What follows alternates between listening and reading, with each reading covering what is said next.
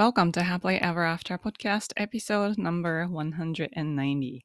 もう190エピソード。すごいですね。もうすぐ200いきますね。びっくりしますね。なんかこれを始めた時はこんなにたくさん配信するとか想像できてなかったんですけれどもここまで続けてこれたのも今日お聞きいただいているあなたのおかげです。どうもありがとうございます。で今日のエピソードはですねタイトル、人前で話すとき緊張してしまう。どうすればいいっていうことなんですけども、このお悩みが結構コーチングをしてるお客様に共通してあるなっていうことに最近気づいたので、えー、このお話をしています。まあ、人前で話すって言っても、大勢の前で話すとかそういう意味ではなくて、まあ、普通に仕事で会議で話すときとか、なんとなく緊張してしまう方とか、まあ、会議の、うん、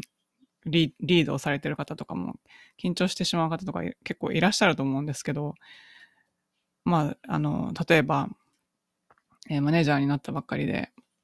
部下の前で話すときとかね、あと、お客様の前で話すときとか、まあ、セールスのプレゼンテーションするときとか、まあ、そういうときに緊張するっていう方がいらっしゃったら、ぜひ今回、えー、のエピソードを聞いて何かヒントになったら嬉しいです。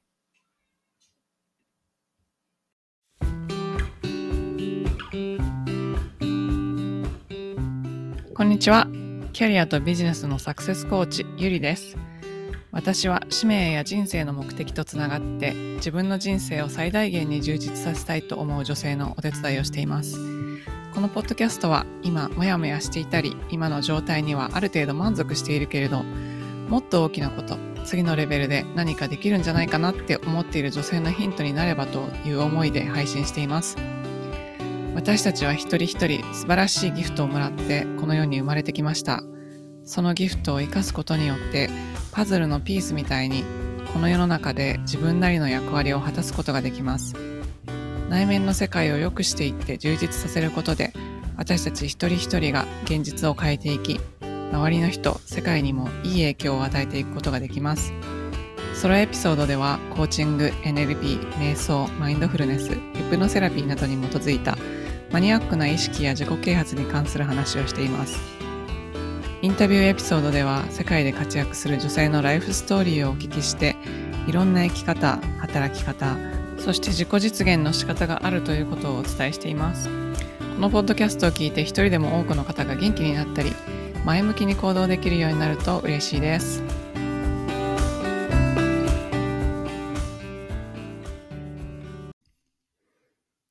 ピソードに入る前にお知らせがあります。かねてから予告していたオンラインコースパーソナルパワーセルフリーダーシップコースをリリースしました。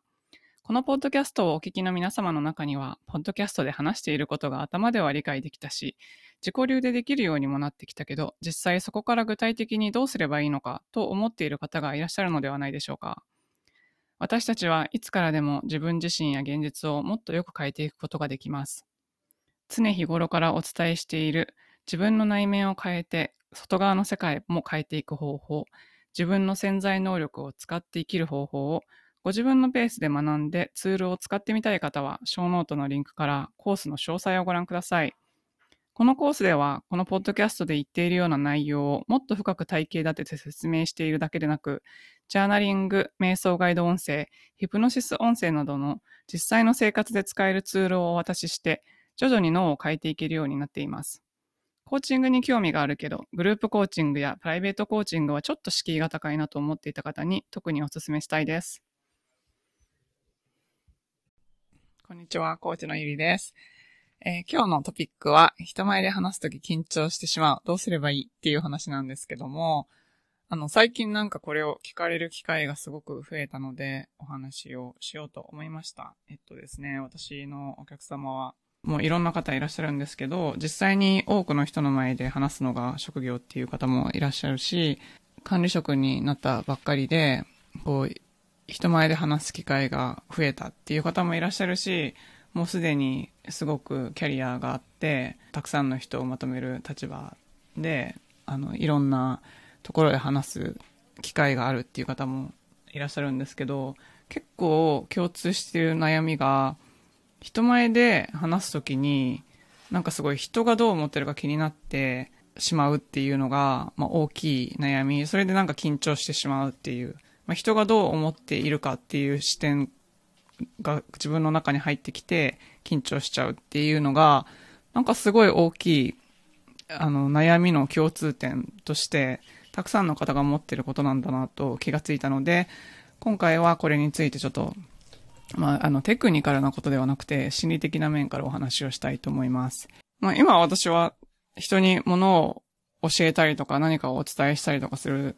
お仕事をしていて、人前で話すことも結構あるんですけど、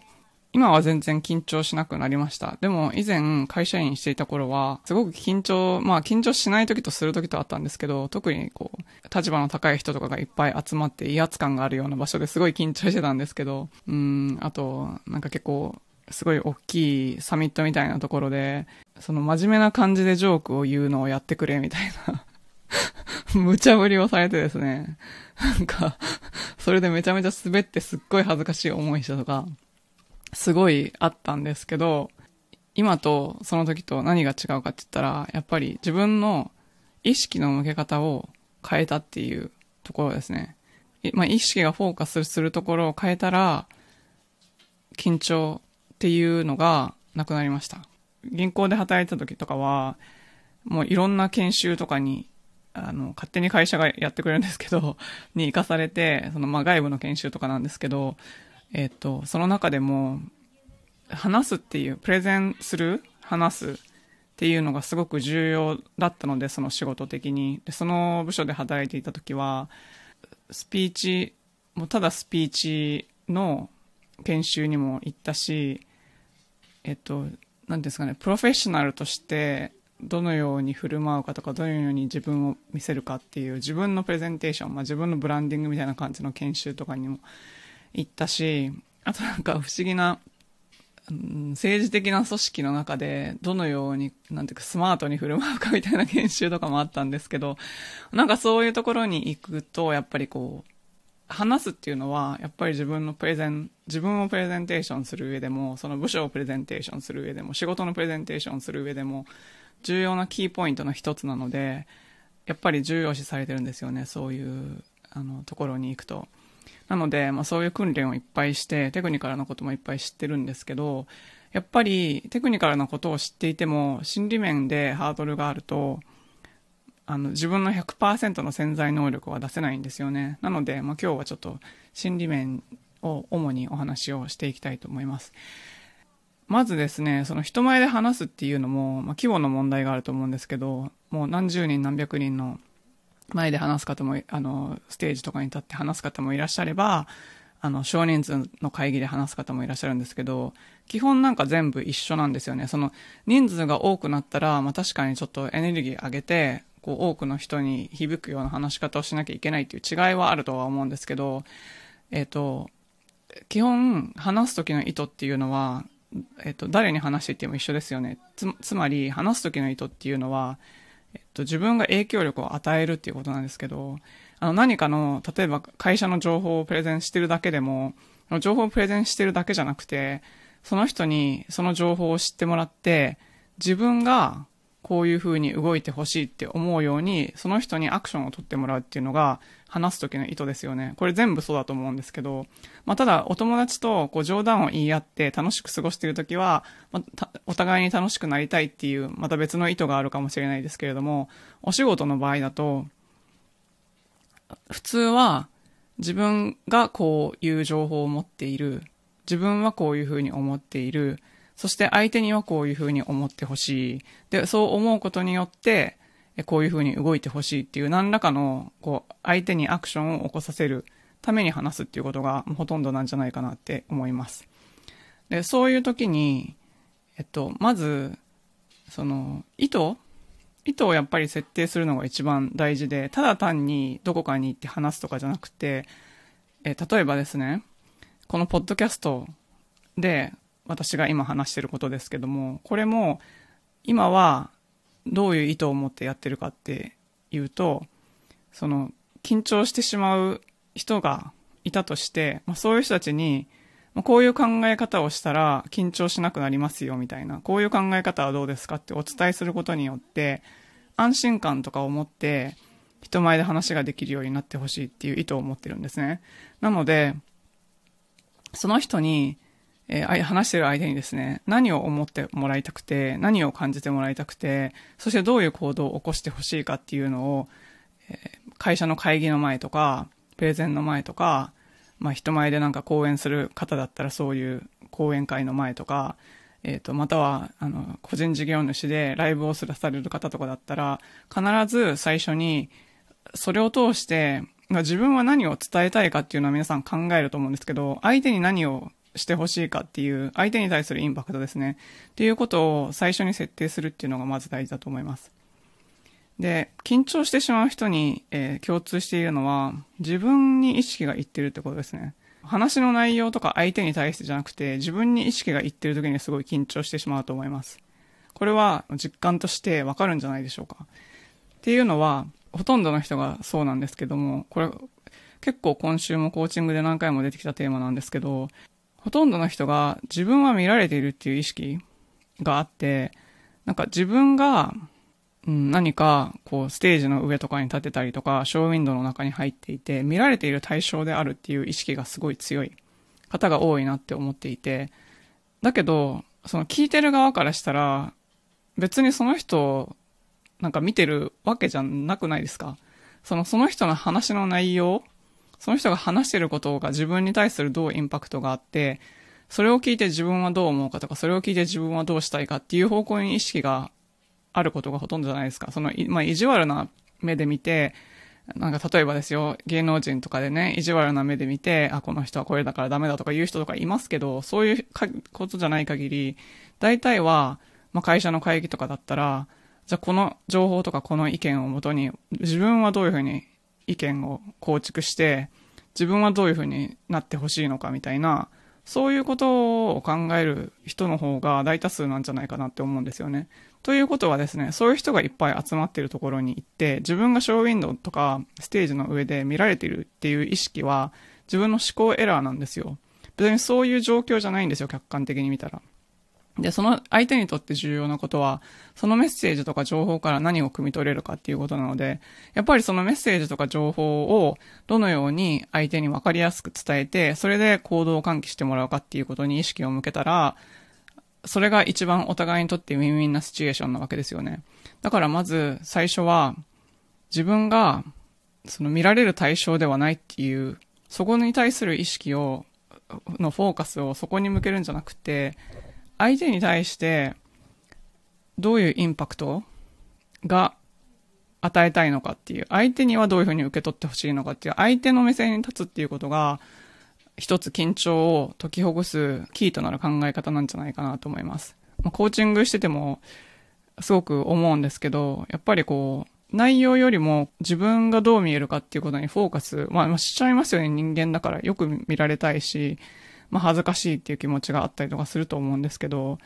でも実際にはそうじゃないみたいな。よっぽど嫌いな人じゃない限り、そこまで皆さんなんか、その人自身を批判的に見て、この人失敗するだろうなとか思いながら会議とか行ってないじゃないですか。それよりもむしろ、えっ、と、自分の仕事はこれでどうなるのかなとか、もう会社の方向性はどうなるのかなとか、そっちの方に行ってると思うんですよ。で、なんか、そういうところにフォーカスして話してる人の方が、旗から見たら、すごい自信に溢れているように見えるし、こう余計なことを考えてない分、エネルギーが分散してないので、話も入ってきやすいと思うんですね。なんかそういうところを考えてみたらいいんじゃないかなと思います。あとですね、まあこれはちょっとテクニカルなことも入ってくるんですけど、人っていうのは五感を使って世界を理解してるんですけど、その五感を使って理解したことが事実だと思って生きているんですね。で、その五感を使うのは誰でも使ってるんですけど、どの五感が優位かっていうことですね。他の五感に比べて。っていうのは人によって違うんですね。で、大体の人が、あの、視覚とか聴覚なんですけど、まあ、中には体感の方もいらっしゃるんですね。っていう風に考えたときに、人に話すときに、どんな感覚の人でもまんべんなく理解できるように話すっていうのがすごい大事で、だから、プレゼンテーションでパワーポイントとか使うときは、やっぱ視覚情報として、こうグラフとかチャートとかを入れたりすると思うんですけど、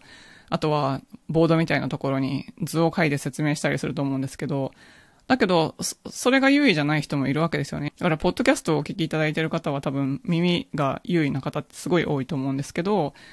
まあそういう、なんか耳で聞いてわかる人と、目で見てわかる人と、あとは、あの、感覚でわかる人、やっぱ感情とかが大事な人とかもいるし、だから話の速さも抑揚をつけたりとか、まあ、